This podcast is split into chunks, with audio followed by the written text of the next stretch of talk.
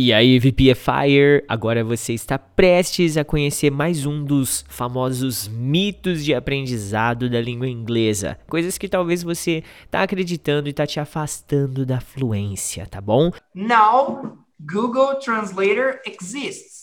We don't need to learn English anymore. E aí, Denise Lime, o que, que você tem a falar sobre essa frase aqui, minha amiga? I, I don't agree. Disagree, né? Disagree? You disagree, yeah, totally. É, Malu fala isso, né? Ah, pesquisa no, no Google, tem no Google e tal. Mas a gente não deve, deve usar o Google como uma fonte a mais, né? Mas ele não, não deve como uma muleta, né? Seria uma né? muleta. Uma coisa não substitui a outra, né? Já tiveram alunos perguntando para mim, Denise, tipo assim, ô teacher, você tem escola de inglês, né? Você não tem medo dessas tecnologias que tá avançando tanto, que você fala com a Alexa, como que fala tal coisa, ela te responde em inglês. Você não acha que sua escola vai acabar, que as pessoas não vão querer mais aprender inglês e tal?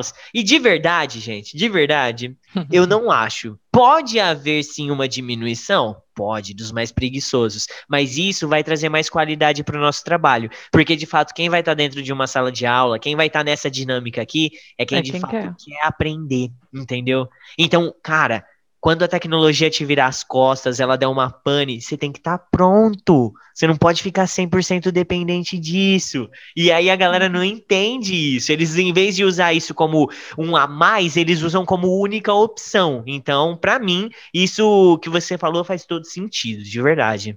É, seria o mesmo Até por... que não precisa aprender geografia porque tem GPS. Né? Exato.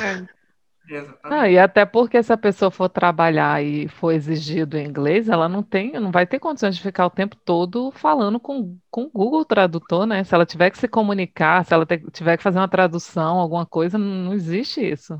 Tá louca? Ela vai levar a Alexa com ela, Loris, tá doida? Ela vai levar Você lá. vai aquele programa 90 Dias para Casar? Que Ah. são os americanos que namoram pessoas de outros países. É a coisa mais ridícula do mundo eles se comunicando com esses aplicativos de tradução. É muito esquisito, é muito Eu esquisito. imagino. Não se entende, dá cada briga terrível. Na boa, hein? É Na boa. ridículo. Imagina você tá no trabalho e. Ai, peraí, vou colocar aqui o. É, eu só concordo, assim, eu, eu concordo assim, por exemplo, você vai visitar um, um país, um, um local, um, um ponto turístico, existem pessoas que mais velhas que realmente não falam o idioma daquele país, então precisa daquele aparelho para poder entender o que está acontecendo.